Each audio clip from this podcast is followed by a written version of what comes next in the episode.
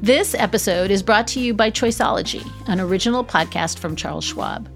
Hosted by Katie Milkman, an award winning behavioral scientist and author of the best selling book, How to Change, Choiceology is a show about the psychology and economics behind our decisions.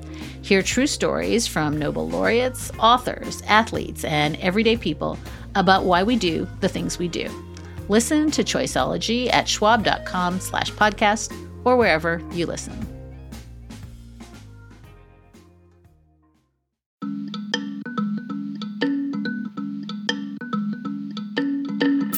None of what we are doing is, I think, unprecedented. You're certainly hearing an unprecedented amount of complaining by the former president and his enablers because they don't like what we're finding.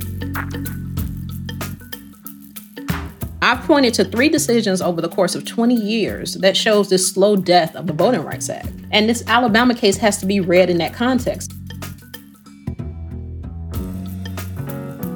Hi, and welcome back to Amicus. This is Slate's podcast about the law and the courts and the Supreme Court and the rule of law. I am Dahlia Lithwick, and it's been a pretty weird few weeks in Washington, D.C., and at the Supreme Court. The GOP is grappling with the fallout from the RNC's decision to characterize the events of January 6, 2021 as, quote, legitimate political discourse as the January 6th committee pursues the truth of what that event really did represent. Two stories increasingly tough to reconcile.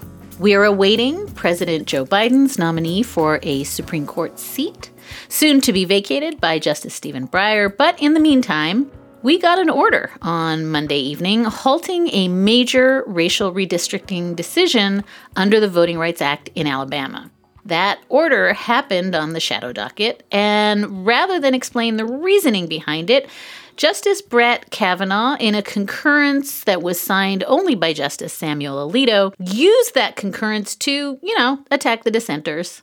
Later on in this show, we're going to talk to voting rights expert, guru, consummate explainer, Franita Tolson, about what, if anything, remains of Section 2 of the Voting Rights Act, and to help us parse what it means when Chief Justice John Roberts, who has certainly dedicated his career to constricting the VRA, sides with the court's liberals to protect it.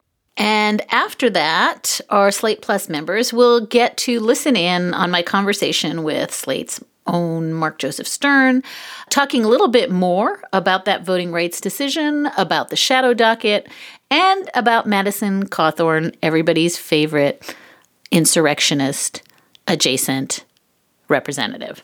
If you are not a Slate Plus member, you can always find more details and sign up at slate.com slash amicus. And that will entitle you to listen to all of your favorite Slate podcasts ad free and you'll get access to bonus segments or episodes of our show Amicus, Slow Burn, Political Gabfest, Culture Gabfest, The Waves, all sorts of good things. And I just want to pause to say, as I do not do often enough, this show would not be possible without your support. Slate Plus helps keep Amicus going and all the journalism we do at Slate. So thank you. That is slate.com slash amicus plus. Thanks for your support. So, before we get to any of the many things that I have now promised you, we wanted to think a little bit about the law of January 6, 2021. As the Republican Party increasingly opts to characterize that day as something between, I, I don't know, a meander through the Capitol gift shop, a political parade through Washington, D.C., one man remains very focused on unearthing the real story and putting it in its correct context. Congressman Adam Schiff represents California's 28th congressional district. He's in his 11th term in the House of Representatives, and he serves as chair of the House Permanent Select Committee on Intelligence. He was the lead impeachment manager in the first impeachment of Donald Trump, and he currently serves on the January 6th Select Committee.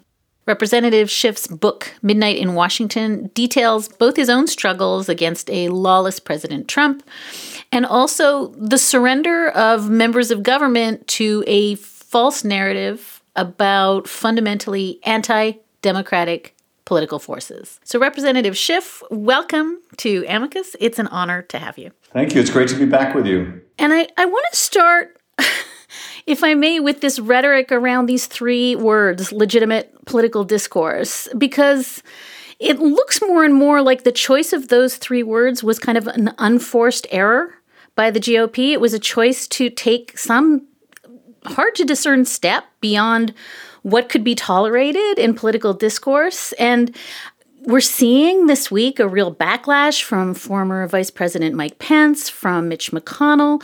Well, let me give you my view of what happened January the 6th. And we're all, we're here. We're here. We, we, we saw what happened. It was a violent insurrection for the purpose of trying to prevent the peaceful transfer of power after a legitimately certified election from one administration to the next. That's what it was. So I guess my initial framing question uh, is this, Congressman. The growing sense that you can say a whole lot of things about January 6th. You can call them peaceful protesters, you can call them unjustly incarcerated freedom fighters, but you cannot call this legitimate political protest. And I, I guess I'm really curious what it is about that language that somehow is splitting the, the, GOP into those who feel that they must condemn the violence and those who are going to just keep denying it? Well, I think it really goes to the RNC's degree of reliance on the former president uh, for their funding, for their future. They feel they've made their bed with Donald Trump. They need to continue making their bed with Donald Trump. Donald Trump insists that they call that violent uh, insurrection, that violent attempt to overthrow the peaceful transfer of power, legitimate political discourse. Uh, in Donald Trump's warped view of events, the insurrection was the election, uh, and what happened afterwards was somehow legitimate. Uh, and so the RNC reflects that. They know where their bread is buttered, and it is buttered by Donald Trump. But there are other voices in the GOP uh, who understand, even if they're not willing to speak it out loud, what a disaster the former president is for their party, and what destruction the big lie about the election and therefore the big lie about the insurrection is causing the country. If you persuade people, as they're trying to do, that we can't rely on our elections to settle our differences, then what's left but violence? Uh, and so I think you're seeing that tension played out. It is, uh, you know, a bit encouraging. I, I say only a bit. Tragically, the GOP continues to reach new lows, but it's a bit encouraging that at least some GOP members, mostly people who are not in office, but some who are in office, are speaking out against the censure of Cheney and Kinzinger for upholding the truth and their oath of office. So I think that's encouraging.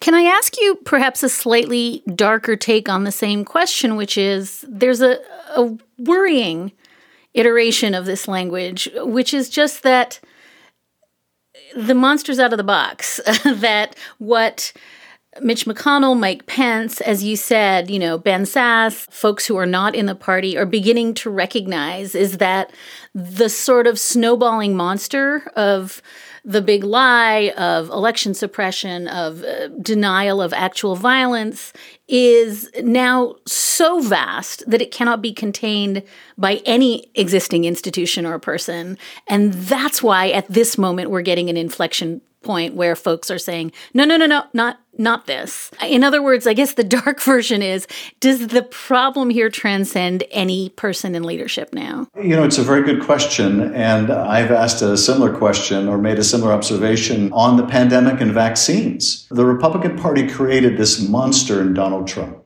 And then Donald Trump created his own monster that in part not even Donald Trump can control anymore. When Trump is out there now because he decides it's politically advantageous for him to take credit for the vaccine, in part apparently because it's uh, part of a broader pissing match with Ron DeSantis. But for whatever reason, when he's out now on the stump and says people should get vaccinated, he gets booed by his own people. Donald Trump booed by his own base. That monster he can't even control now. And I think there is a sense with respect to this big lie that they have pushed this, this snowball down the hill and it has gathered so much momentum that it, it is taking on an irresistible force of its own. And what has been so cognitively dissonant in the past is only growing more dissonant. And, and by that I mean on January 6th, you had Republican members of Congress challenge the electors from their own states, claim that the ballots which uh, elected Joe Biden were fraudulent when they were elected on the same ballot. And, I do think that some of these Republicans, like Mitch McConnell, recognize this monster may consume them too. That uh, if they're going to go along with the big lie, then that big lie can be used against them in their own election. And I wonder if we can talk about where we are on the select committee. I think Representative Raskin has said there's kind of three circles of what is being investigated. Can, can you just give us a brief kind of look at the, the map of what at this moment you're looking at? Is there some sort of analytic or descriptive way that you have people think about what is and what is not uh, in front of the select committee right now? I can't go into the, the kind of organi- organizational structure of our investigative team, but what I can say is it became very apparent early on in our investigation that January 6th was really just one of multiple lines of effort to overturn the election. Uh, it was obviously uh, the most serious and the violent manifestation of the effort to overturn the election, but there were other very serious, pernicious efforts as well. Efforts to, for example, bend the leadership of the Justice Department into the illicit purpose of trying to get Georgia not to send a slate of electors or to send an alternate slate, to promulgate false claims of massive fraud. There were efforts through bogus litigation. There were efforts uh, to suborn state and local elections officials, the most prominent being the former president's effort to coerce the Secretary of State in Georgia to find 11,780 votes that didn't exist, but just the exact number of votes he needed to beat Joe Biden in that state. And so we are examining each of these lines of effort the fake electors, the public reporting about the effort to potentially seize voting machines. And, and so a big part of our focus is on these multiple lines of effort to interfere for the first time in our country with a peaceful transfer of power. But other lines of inquiry are looking at those who participated in the attack, the white nationalist groups, and whether there was any organization and coordination among these disparate groups where the funding came for uh, to finance January 6th, uh, which took resources, what role the White House played, what role the Trump campaign played in all of these lines of effort, not just January 6th, and, and as well what role bigotry played. Because as we saw with the Confederate flags and the Auschwitz t shirts on January 6th, this wasn't just a Trumpist insurrection, it was also a white nationalist insurrection. And we're looking at all these issues because our primary goal is to protect our country and our democracy going forward. And so we have to look at all the root causes as well as these multiple lines of effort.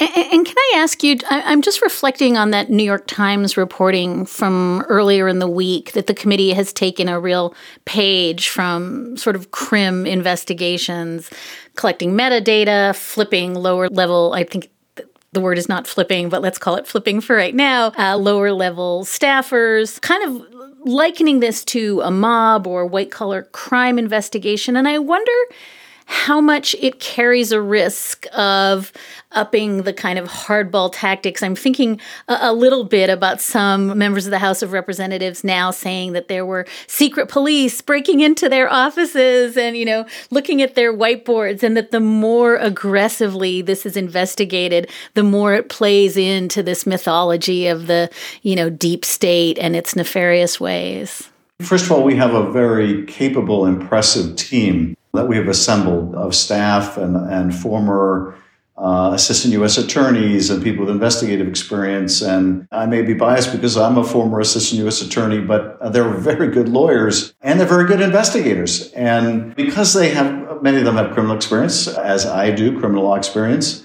there is that perception that we're running a, a you know criminal investigation. We're not running a criminal investigation. Uh, that's the purview of the Department of Justice. But nonetheless, knowing how to do an investigation, a complex white collar investigation, which is what this really resembles, is a very useful skill. uh, in knowing what records are useful, how to assimilate, where to go to for records, what witnesses we need to talk to, knowing how to sequence the witnesses. In terms of what critics are claiming are hardball tactics, actually, I think we have been very conservative uh, in our approach. We have worked fast, and we've you know gone to the courts when we need to, and we've gone to the Justice Department when people have violated the law and been in contempt of Congress and have, basically said they're above the law and they don't need to bother showing up. But on the, you know, I think the more difficult decisions, we are still weighing, for example, what to do about these members of Congress who are refusing to come in. But there's nothing unprecedented or even aggressive about asking members of Congress to testify. In the Russia investigation, we asked two members to come testify, and they both did. One Democrat, one Republican. Members are asked to testify often in ethics investigations. So uh, none of what we are doing is, I think, unprecedented. You're certainly hearing an unprecedented amount of complaining by the former president and his enablers because they don't like what we're finding. And, and so you're also hearing with the GOP and Kevin McCarthy's penchant for false equivalence. Well, if they're going to use these investigative tactics, then we're going to abuse any power we get if we take the majority, which frankly, they will abuse their power if they're ever given the majority, regardless of what restraint we show today. But th- that's an argument not for us refusing to do our jobs and get to the ground truth of January 6th. It's an argument for making sure that Kevin McCarthy never becomes Speaker. Because after all, one of the lines of effort to overturn the election was in Congress itself. And had Kevin McCarthy been Speaker, after the 2020 election, he would have overturned the election in the House, and we would have been in a complete constitutional crisis. So that to me is the takeaway, not that the January 6th committee should shy away from undertaking its responsibilities with diligence. Can I ask one last question before we let you go? I know you're on the clock. I I think I need to end asking you this. Um, you have lived through the Mueller report, you have lived through two impeachments, and now this investigation. And part of me wonders what you think the end game is insofar as a huge proportion of this country cannot be persuaded. And I don't think your job is to persuade them. I feel as though you are constructing a historic record and you're doing something that lives in the interstices between politics and justice, or that maybe sweeps both of those things up. But I guess I'm wondering how you think about each of these processes, which is not quite politics, not quite law, something to do with first drafts, hopefully not last drafts of history. And I guess I wonder what your model is. Like this doesn't feel like a last question, it feels like a dissertation. But when you think about what it is that you're doing that isn't quite any of the categories that as a lawyer and as a congressman you think about, where do you put this? Yeah, no, that's a very interesting question. And actually, you know, you, you began with a mention of, of my book, Midnight in Washington. I did write that as a, as a first draft of this part of history with an eye towards history and, and knowing that with respect to impeachments, they have been historically very rare, and there's great interest even today in the impeachment of Andrew Johnson a century and a half ago. But in terms of the work of the committee, I uh, I guess I would come back to a view that I had during the first impeachment as we went to trial in the Senate I would tell my fellow managers that we're, we're speaking to the four and the 40 million. The four Republican senators we thought might have an open mind, and the 40 million Americans that we estimated also had an open mind. There are, you're right, a great many Americans who have a very closed mind um, when it comes to January 6th or a lot of other things touching the political realm these days, because the way we get our information is so balkanized. But there still are tens of millions of people who don't live, eat, and breathe uh, politics. They're just trying to get by and provide for their family. And they are hearing these conflicting narratives about January 6th. They're hearing its legitimate political discourse, but then they're seeing images on TV of police being beaten and battered. And they're trying to reconcile well, how could they possibly be saying it's legitimate political discourse? And it's important that we speak to those people. Uh, so I view that as a very important component of the of the public hearings that we are going to begin, I think, in a matter of weeks or months. I view those hearings as speaking to the American people and sharing the, the, the facts we're learning in the investigation. I view the report as a document for history, and I view our responsibility as the recommendations that come out of that report to try to take steps to prevent anything like this from happening again. And so I think you're right. We are kind of at the intersection of history and justice. I would add accountability. Justice is predominantly the role of the Justice Department, but uh, we're hopeful that our accountability can also lead to justice. Uh, and that's, I guess, how I would visualize, uh, envision our, our responsibility. Congressman Adam Schiff represents California's 28th congressional district. He's in his 11th term in the House of Representatives, where he serves as chair of the House Permanent Select Committee on Intelligence. He was lead prosecutor on the first Donald Trump impeachment, and his book, Midnight in Washington, details his struggles through the Donald Trump era. Representative Schiff, thank you so much for joining us today. Thank you. Great to be with you. We are going to pause for a few moments to hear from some of our great sponsors, but when we come back, Professor Franita Tolson is going to explain what the what just happened to voting rights on the Supreme Court's shadow docket.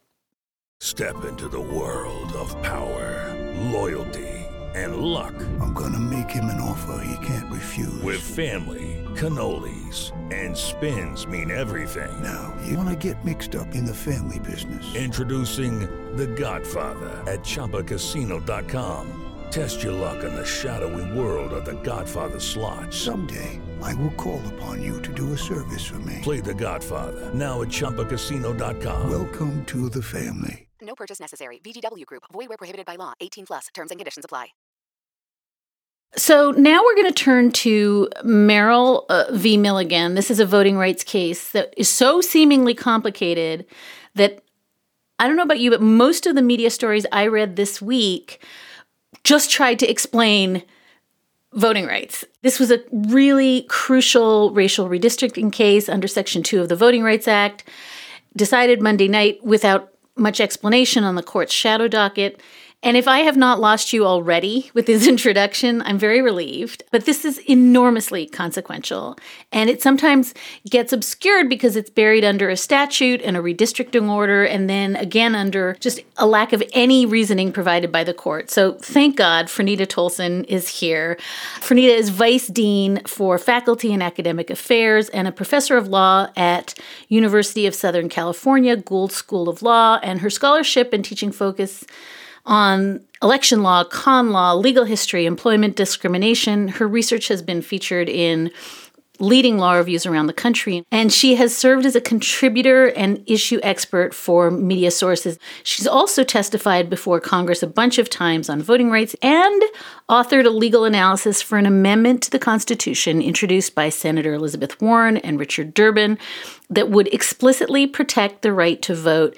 And that's really only about half of it. But Franita, welcome to Amicus. Thank you. Very happy to be here. And I think I want to start by asking you to do the thing I feel like I really have been trying to do all week, which is just please explain literally decades of redistricting law and the Constitution standing on one foot. Uh, I, think I'm going to give you this as a setup. On the one hand, the Voting Rights Act, uh, the doctrine requires states to draw districts where minority voters can elect their preferred candidates under certain conditions. But also, a jurisdiction cannot make race, quote, the predominant factor in redistricting without some compelling reason to do so. And I just want to sort of hand this to you with the caveat that Chief Justice John Roberts, dissenting from this week's order, described this case law as having, quote, engendered considerable disagreement and uncertainty regarding the nature and contours of vote dilution claims only to say to you, it feels as though everybody has a really vested interest in saying this is too complicated to understand. So, it is not too complicated. Can you give us a quickie tutorial on this body of law about race and redistricting? Um, so I agree completely. I do think that there's this sense after the decision that um, Section 2 is so complicated, right? That we need to revisit it. But keep in mind, lower courts have been doing Section 2 for decades, right? This is not something that's new. And in fact, the case itself, I would say, involved a pretty clear Section 2 violation. This is not something that you had the lower court just offhandedly say, okay, this is a Section 2 violation without putting in the due diligence. But let's take a step back. If you think about uh, Section 2, it's been in place since 1982, right? So that's almost 40 years of having this regime in which uh, states are required to draw districts in which African Americans, Latinos, or any minority can be a majority in their own district, particularly if there is racially polarized voting, which means that the majority, or in most cases, white people, vote for a different candidate than the ones minorities prefer. And so the idea is to put them in their own district so that they can elect their candidate of choice. So as long as they are geographically compact, Courts have tended to find that Section 2 requires this, and this has been true since 1982. Now, let's be clear in some ways, and I want to make this point because I think we're, the court is trying to get back here. Prior to the 1982 amendments to Section 2, there was a case called City of Mobile versus Bolden. In that case, which dealt with at large elections, the question is whether or not having an at large election where the entire governing body in Mobile was elected at large. Minorities were not able to elect their candidate of choice despite being 40% of the population of Mobile. There was a question there as to whether or not Section 2 was violated. The Supreme Court held that Section 2 required discriminatory intent. Discriminatory intent is really, really hard to prove right? So essentially, the plaintiffs would have to prove that the at large structure was adopted for purposes of diluting the votes of minority voters. Very hard to prove that in many cases. So in 1982, Congress changed the law in order to make it easier for plaintiffs to win under Section 2. So you just have to show discriminatory effect. Um, we spent a lot of time talking about really the remedy to a Section 2 violation. The remedy is to put minorities in their own district so that they can elect their candidate of choice. But you also have to show that the challenged rule or challenged plan has a discriminatory impact. Okay, so courts have been doing this. Um, we have developed doctrines around Section 2. This is not hard. right? Like, um, and I think part of it is that a lot of conservative justices and judges disagree with Section 2. They disagree with the use of race and redistricting. Just because you disagree does not mean that the doctrine is hard or muddled or unclear. The doctrine is clear. That being said, doctrines have developed to as really as a response to Section 2 claims. So as you mentioned in your opening remarks, this notion that you know, they can't rely on rates too much in drawing districts. Some of that, in a, a, line of cases, starting with Shaw versus Reno, is a response to states drawing majority minority districts in order to, in some cases, protect minority voters, but in, in some cases, states have drawn majority minority districts in order to harm minority voters, right? So it's taken on a life of its own. But courts have become equipped at sort of distinguishing when majority minority districts are needed and when they're being used in order to pack minorities into districts and dilute their vote statewide. So Shaw versus Reno says, look, you cannot use race too much in drawing these districts. These districts have to be needed.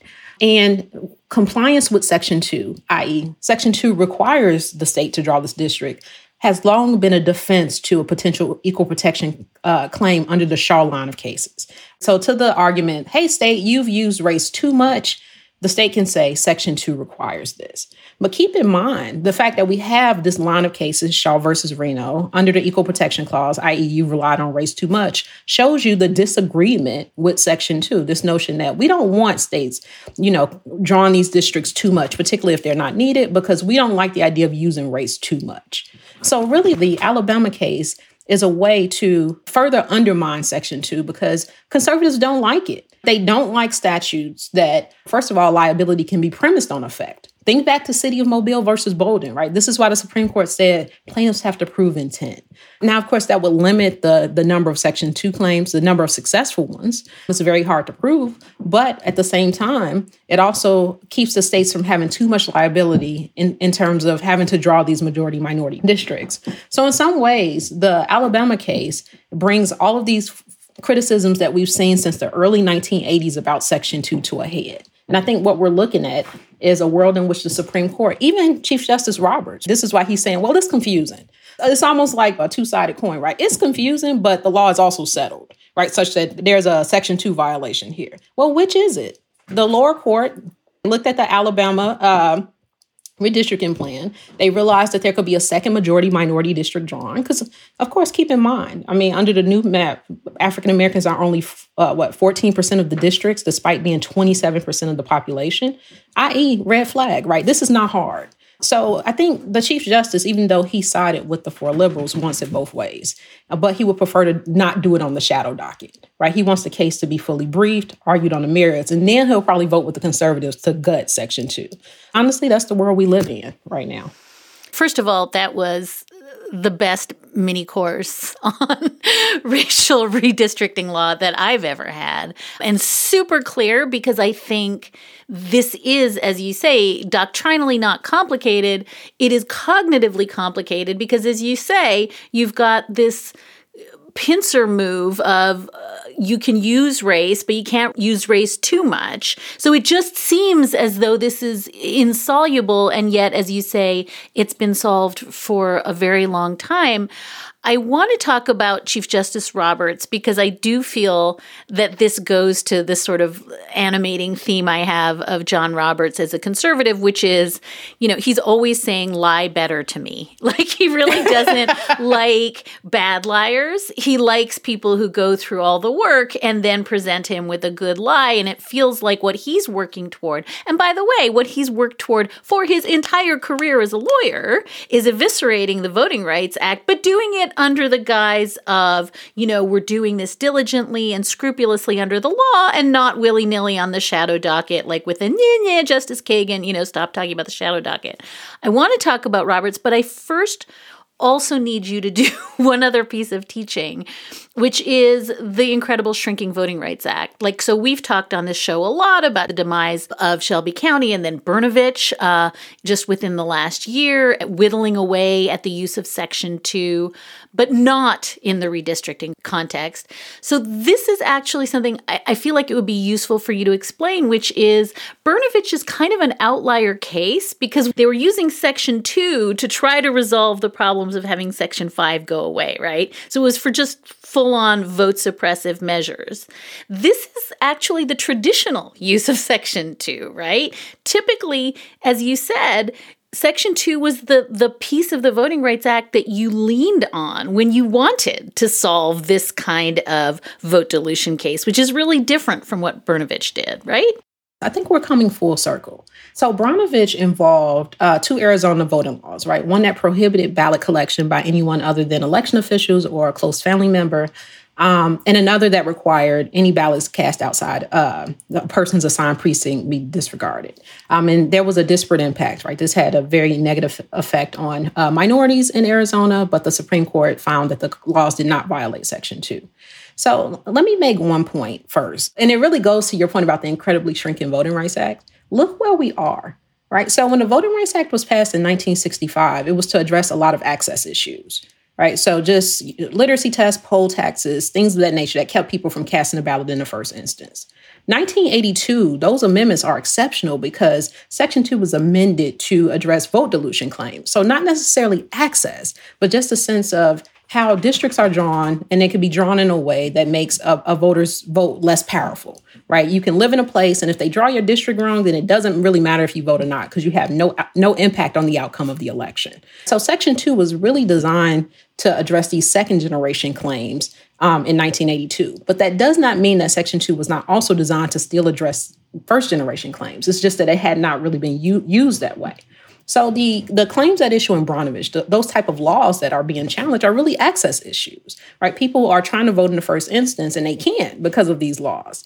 So really, this is a full circle, right? We're coming back to a, a place where we still have to relitigate these access issues that were resolved in the 60s and 70s, which is really, really sad. So I invite you not to see Brnovich as necessarily an outlier, but part of this incredibly shrinking Voting Rights Act, right? Because even Shelby County, we focus a lot on Shelby County because it gutted Section 5. It's very upsetting, right? Just in case your listeners aren't entrenched in these issues like we are, Shelby County dealt with the reauthorization of the Voting Rights Act, and in particular, the preclearance provision, which required certain jurisdictions, mostly in the South, but also in other places, to pre-clear any changes to their voting laws before those laws go into effect. Um, it is really one of the most successful provisions of the Voting Rights Act, but I would even um, venture to say it's one of the most successful civil rights statutes in our country's history because what it did is it, it fundamentally changed the political complexion of the South right? Like forcing them to to pre-clear their changes meant that it was very difficult for any discriminatory laws to actually go into effect. Section 2 catches them on the back end. So they went into effect, and now the government or plaintiffs can challenge them as violating Section 2. So Section 5, Section 4B and 5 together, Section 4B determined which jurisdictions were covered. Those two provisions together were really transformational because they caught it at the beginning before it could even impact minority groups. Shelby County by invalidating the coverage formula, in part because the court argued that Congress had not built a record that was good enough to justify it, right? This idea that states control voter qualifications, states have prim- primary authority over elections. If Congress wants to intrude, Congress needs to provide a justification. This is not good enough. And that's that's your boy Chief Justice John Roberts. But keep in mind that Shelby County was not the beginning of this.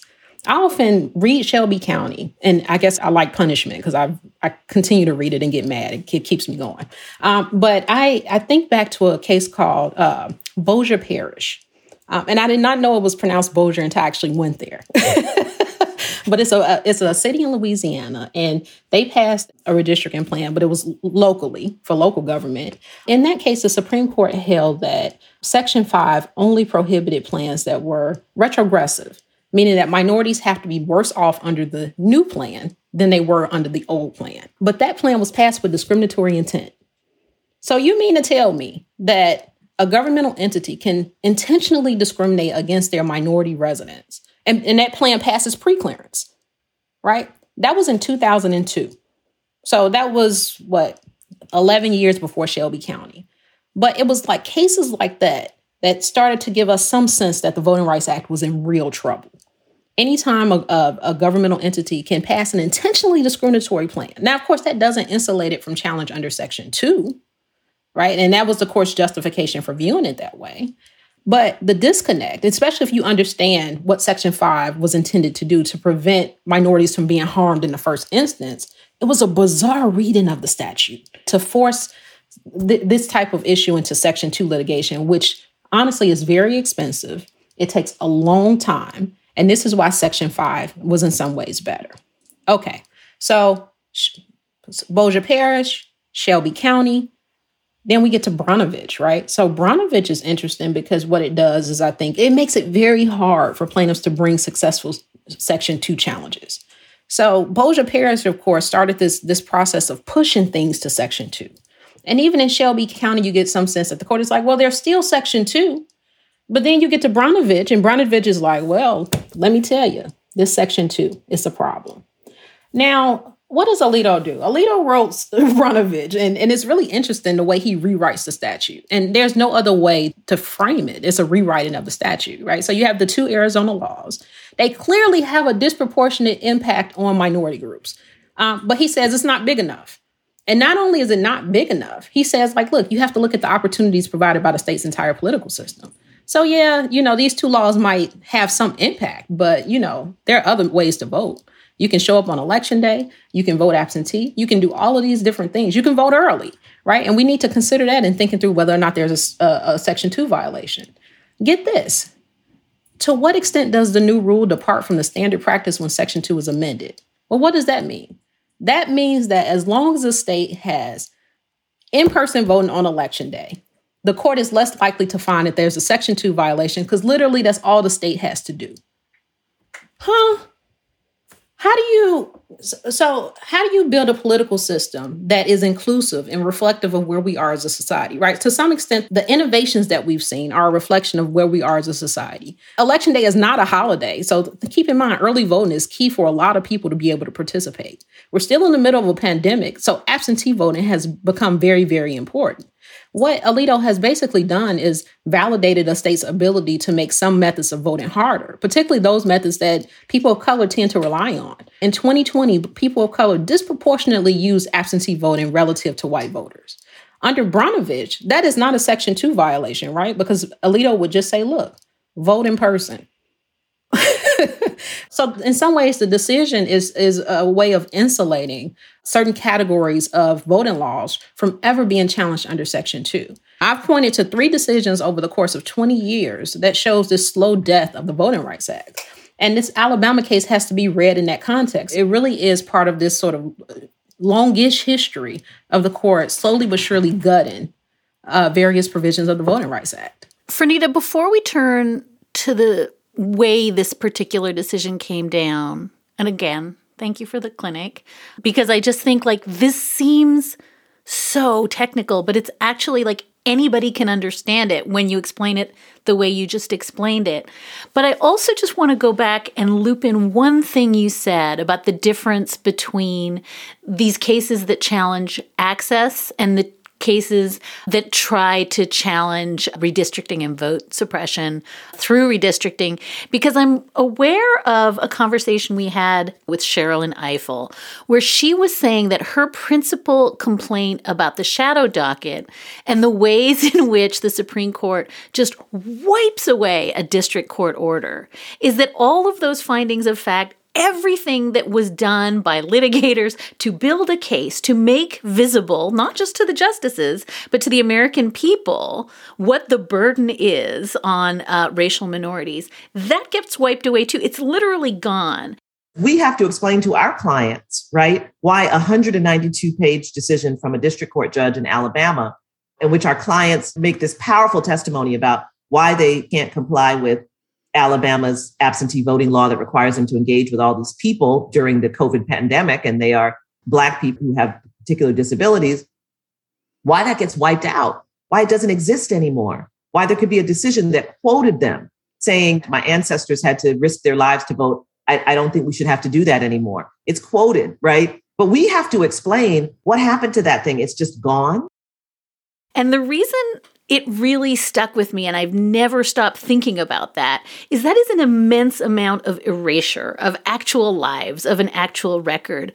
Redistricting is so freaking hard because it feels like it's a, a formula on a computer and you just don't have, correct me if I'm wrong, that kind of, you know, here is a person who stood in line for 17 hours and, you know, uh, couldn't get uh, their uh, records from the DMV. It just doesn't have that kind of human sense that she was trying to paint. And I think part of when I opened with redistricting is really tricky, it's just that it can be so bloodless.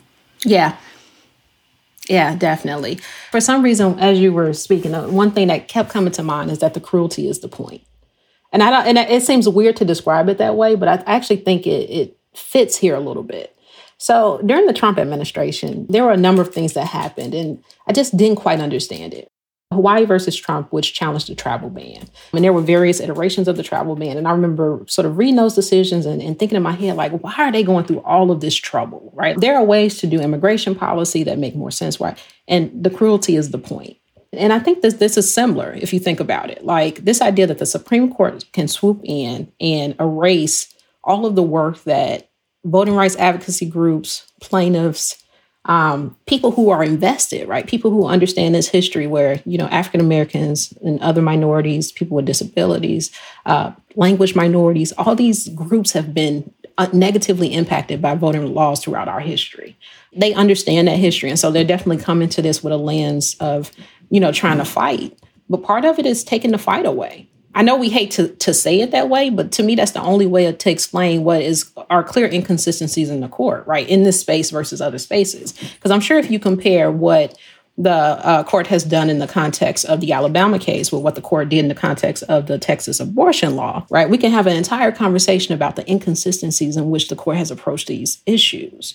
But that being said, I think to some extent the cruelty is the point. And I might sound extra saying that, but part of this is to deter these types of lawsuits from being brought. There's no other way to explain it.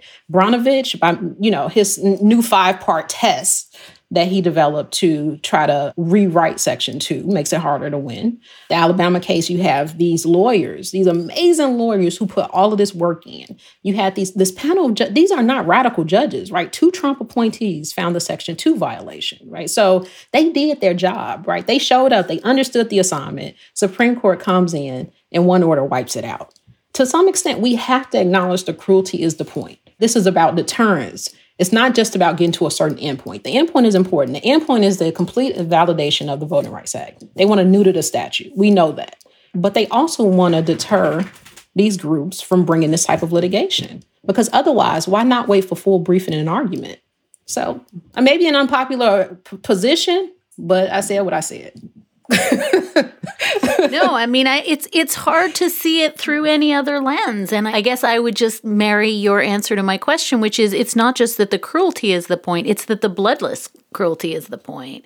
That if you can't tell this story in a way that folks can understand, then it's a kind of a cherry on top of the sundae of cruelty, if that's a thing, which is just, you know, we've made it so arcane that maybe nobody will uh, you know react. And i and, and, i really like what you're saying because i don't think it's eh, over the top to suggest that there are a thousand ways to do these cases. You had a three judge panel that did it. And i want to say the numbers again. You said it in your very first answer but i i, I feel like this is phenomenally important in the state of Alabama, you have seven congressional districts, population 27% black. The state of Alabama produces a map that packs some black voters into one district, spreads everyone else out into three districts, managing to ensure that while black Americans make up 27% of the state's population, they will control 14% of the congressional delegation. This is not a hard case. As you said, it goes to this three judge special panel. As you said, two Trump appointees who do their job and find exactly the thing that you just said, which is hey, this map violates the Voting Rights Act. Am I missing anything in terms of setting the table before we get to the order itself? So, one thing that I think is worth mentioning in some ways, the litigation over the last decade shows how the original Voting Rights Act actually didn't go far enough. One interesting tidbit, I think Rick Pildes wrote a great blog post about this on Election Law Blog recently, where he talked about the fact that Section 5 wouldn't have blocked Alabama's plan. Right. So you you have these disparities, right? Black people are 27%, but they only get 14% of the districts. Under the original plan, the one from 2010, they only were, were required to draw one district, but the population has grown where they can now fit into. So Section 5 actually wouldn't have blocked that plan. And so in my mind, that tells me that okay, in terms of our political system, we're in a different place now, right? Just in terms of like the, the barriers that African Americans and other minority groups face, the way that we conceive of effective political power in these states has changed. But we're still sort of litigating under provisions that haven't really changed that much. And that's part of the problem too. So not only am I like, oh my God, the Supreme Court is invalidating the Voting Rights Act, and I'm, a part of me is also like, the Voting Rights Act didn't even go far enough, right? So if we lose the little bit we have, we're going to be even worse off than we would have been otherwise, right? Like uh, the situation is actually more dire than we realize because the original Voting Rights Act didn't go far enough in protecting minority communities. That was a very startling realization to me. I'm like, oh my God, we, we can't even get what we need. For decades, we've been trying to preserve what we have, and now we're losing that. So, what does that mean for the road forward? That's another way of saying the thing that I think you led with, which is adding section two to the existing Voting Rights Act isn't because it's working. it's because, right, it's not working. And then to say we're going to get rid of Section 5 with the promise that you always can go back to Section 2 and then you wipe out Section 2, it has this illusion that, like, oh, there's just so much law here. Like, you've got double the protection you had. And it's in fact, no, we added to the law because it wasn't enough to begin with. And these voting rights advocacy groups and these litigators have been working with the bare minimum. Literally, I call them superheroes. They are superheroes because they have been doing a lot with the least. We are going to pause now to hear from one of our great sponsors on this week's show. Let's talk about the order on Monday. And I would love to chat with you at length about all of the careful doctrine that the court lays out, but it isn't there. We do have a concurrence written by Brett Kavanaugh, signed by Samuel Alito, taking some pot shots uh, at the dissenters, but not really a very clear sense of what happened to Section 2. So, one thing Justice Kavanaugh said that I thought was really, really interesting here is that, um, yes, the plaintiffs might win, but so might Alabama. Huh? right? That means that you leave the order in place. That does not mean that Alabama has met its burden to justify overturning the district court's order. So, you know, it's, it's really interesting from that perspective because it seems that in the context of whether or not there should be a stay, uh, Kavanaugh doesn't seem to understand the standard. But I do think that, and I would encourage your, your listeners not to think about this as being about law. It's not about law. Um, and you also can't think about the court's rationale as legitimate or justified. And that's the difficulty with it, right? Because think about this as precedent. It shouldn't be, right? This is shadow docket, it's an order. Um, this is not something that we think about as a roadmap for the, the path forward. But given that the court didn't really provide good reasoning, how should we think about that in future voting rights cases? The last thing I would want to be in this moment is someone litigating a voting rights case and unfortunately i'm working on or fortunately i'm working on several that but one of the reasons why the alabama case is so scary is because of the lack of authenticity is one way to think about it like i don't want to say that the court is being inauthentic but there's a sense of inauthenticity but also the fact that they have muddied the waters in terms of the path forward because this particular case um, so it's going to be set for argument either this term or maybe early next term. So it could be a while before we have a clear sense of uh, what the world of Section 2 actually looks like. And I think that's scary for some people who are working in this space, right? How do you litigate cases going on now? Because you have voter suppressive laws in Georgia being challenged, Texas, Florida, right? So th- there's active Section 2 litigation going on. And I really think the, the question after the Alabama case is to what extent has the court muddied the waters um, in those cases, right? Because all of a sudden, um, just because the Alabama case dealt with redistricting, there's still a question of how much this bleeds over into other types of Section 2 litigation because Section 2 deals with both vote dilution and vote denial, right? If the Section 2 is as complicated and as messy and as confusing as even Chief Justice Roberts claims, then how does that impact the views of lower court judges who are overseeing Section 2 cases? right? How does that um, influence their decision making? So there are just so many um, unanswered questions coming out of what, in, in essence, is a very short order because it has so much confusion about the, the, the law uh, in this area and the overall status of Section 2. It, it slightly um, harkens back to your point, which is once you set out a quote unquote rule that essentially says, we're not telling you the rule, what you're doing is chilling anybody from coming back. And that's part of the point. You've just talked about how Justice Kavanaugh, in, you know, it is not an opinion, it's a concurrence. We don't actually have any kind of law. And then he immediately gets the burden of proof wrong, as you just said, and seems to think the plaintiffs have this super high burden. And, and uh, Justice Kagan checks him on that in her dissent. But the other, I guess the only other operative legal theory here that we have to get to is this Purcell principle, right? Yes. Oh my God. And I wish listeners could see your face just now because you just did one of those, I know faces. But like the Purcell principle is judge made law. It's not yes. in the Constitution. It is uh, a kind of a convenience slash administrative rule that used to hold that courts shouldn't tinker with election law on the eve of election because it causes voter confusion. That's not how Purcell is used by Justice Kavanaugh. No. So not only is he wrong about Purcell, and I'm and I'm gonna get to that. I want to just for for the record, I have to to say this line from his concurrence because every time I read it, it pisses me off. He says the principal dissent's catchy but worn out rhetoric about the shadow docket is similarly off target. Now they're trying to be dismissive about that, right? So what does that mean? That means that there will be a lot more opinions like Merrill versus Milligan, making very consequential decisions in the context of important issues without full briefing and argument. I just want to memorialize that because I do think this is the way of the court trying to minimize the importance of the fact that they are making these decisions without full briefing and argument. That just really makes me mad. Uh, but the second thing is the Purcell principle. The court has really weaponized that. And to some extent, we saw that in 2020, right? Where states were trying to respond to the pandemic and state courts were coming in and saying, look, we interpret our state constitution to require, for example, that the state allot more time to receive absentee ballots. Supreme Court comes in and says Purcell principle, right? You cannot change the election rules so close to an election because it generates confusion.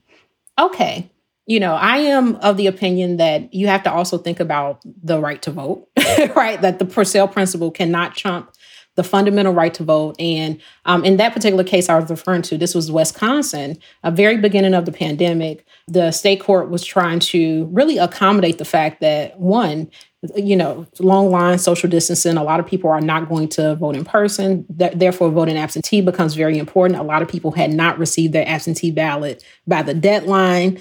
Um, and so, the you know, you can sort of justify the extension if you think about the right to vote as fundamental and trying to accommodate these voters in a pandemic.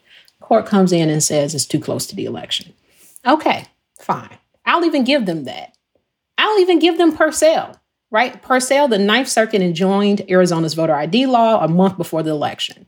Court says too close to the election. The election is in nine months. In the Alabama case, the election is in nine months. Somebody please explain to me what Purcell has to do with this, right? This is not too close to the election. The uh, plaintiffs in this case filed a day after the new map passed this is not a situation in which there was a delay, right? The, the plaintiffs did everything that they were supposed to do in terms of the timeline. The judges did, right? This case was expedited. It went very, very fast. Um, and we're still nine months out from the election. So please, someone please explain to me how Purcell is even a concern here. And this is what I mean when I say that the court has weaponized it, right? It has become this excuse to allow states to have wide discretion over the election apparatus, even if it's to the detriment of voters that's really the function of per Purcell now. It's not really a concern about chaos. And, you know, I'll concede there are legitimate concerns about changing rules.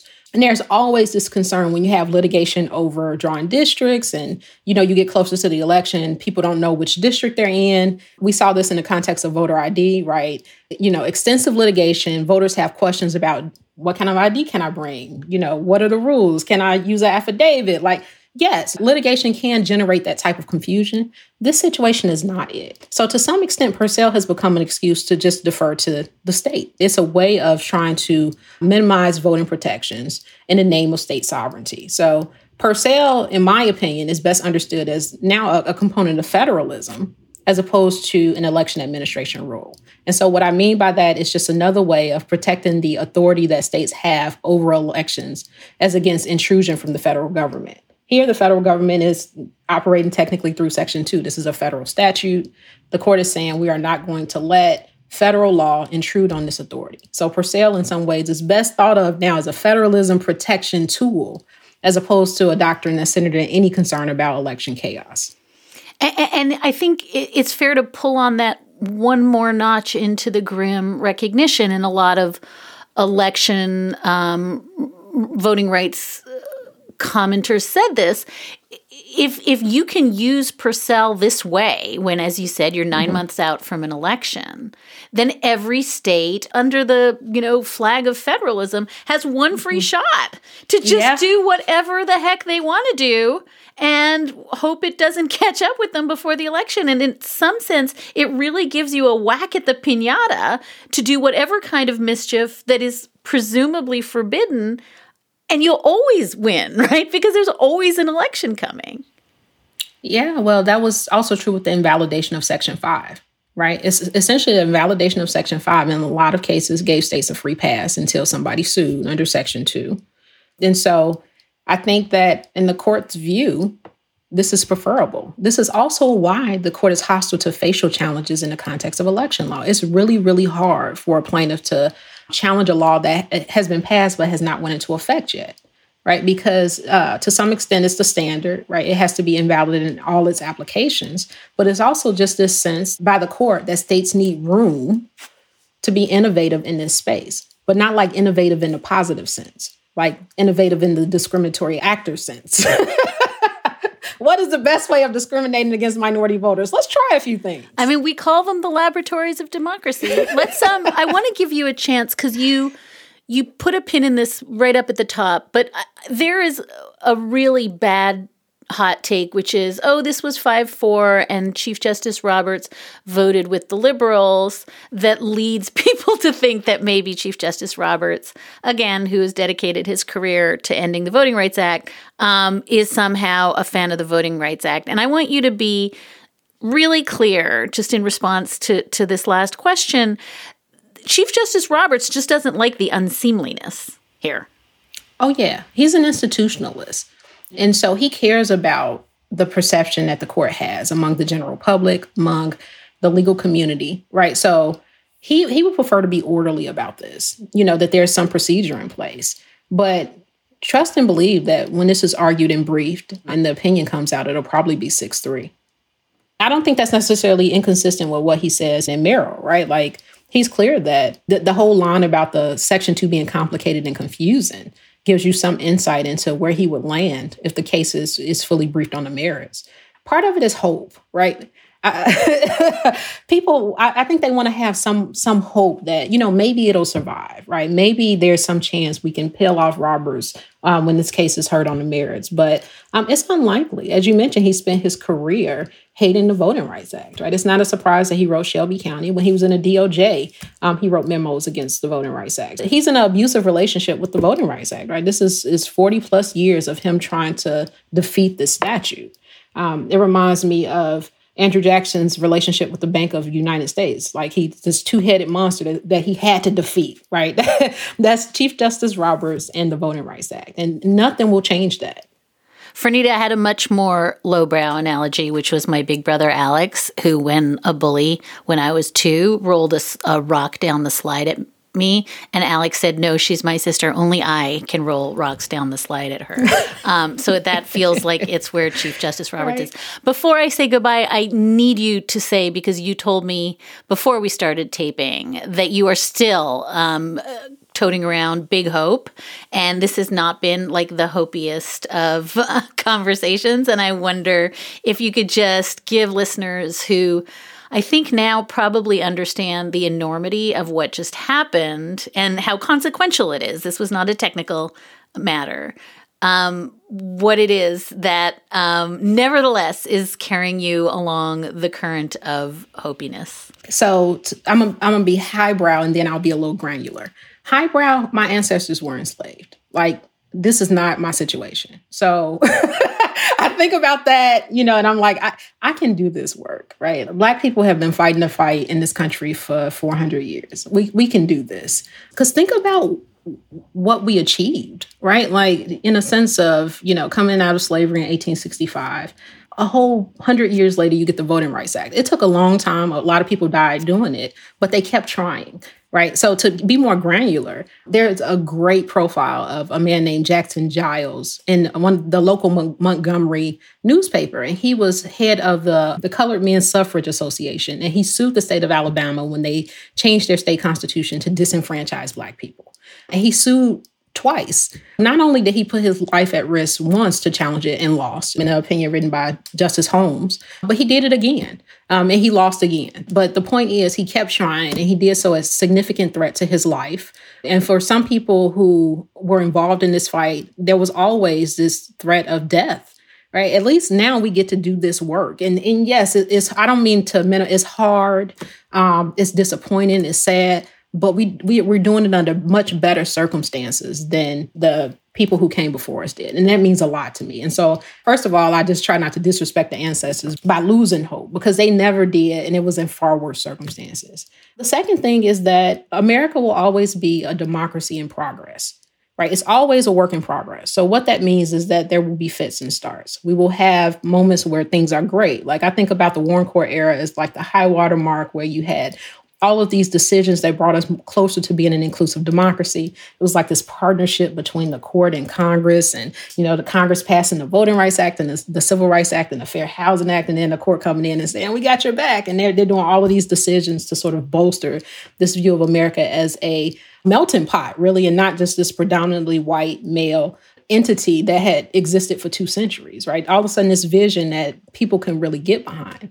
And so, of course, there'll be backlash. There's always backlash to progress. We saw that with Reconstruction, then there's backlash, but people kept fighting. And so, the people in between, like these moments where we really shine, we're just in a moment in between, right? We had a high water mark, and now there's the backlash, but we'll get there again. It's just going to take time, right? So, this is what keeps me focused. That doesn't mean like I'm not like significantly pissed off. The fact that we have to relitigate all of these things that should have been resolved, right? The fact that we we can no longer coalesce behind this broad vision that racial discrimination is bad, and, and even more importantly, racial discrimination in voting is bad too, right? The fact that minorities should have political power in this country and be able to articulate their policy preferences, and that you know white people shouldn't feel threatened by that, and that elected officials should actually have policy positions and not try to insulate themselves from competition and so on, right? Like you know, I'm really mad that I have to keep having this conversation. But you know what? I'm going to keep doing it because the people who came before me, I'm sure they got tired. I'm sure they got frustrated. I'm sure they got pissed too. But they kept going. So we keep going. Franita Tolson is Vice Dean for Faculty and Academic Affairs and Professor of Law at University of Southern California Gould School of Law. Her scholarship and teaching focus on election law, constitutional law, legal history, and employment discrimination. Her research has been featured in so many, so many places, and she has testified before Congress multiple times on voting rights. She might also be the first person to use the word pissed off twice in one interview, but whole three times she's telling me. um, but holy cow, so, so, so phenomenally, phenomenally helpful in really untangling something that I think both is abstract and it's also, oh my God, it's the water we swim in every day. Thank you, Franita. I know this took a lot of your time, but we're so grateful. Thank you for having me. This was awesome.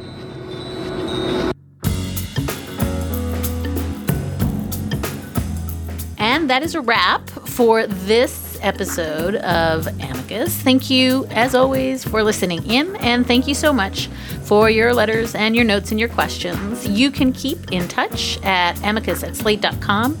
You can always find us at facebook.com slash amicus podcast. Today's show was produced by Sarah Birmingham. Alicia Montgomery is executive producer, and June Thomas is senior managing producer of Slate Podcasts. And we'll be back with another episode of Amicus in two short weeks.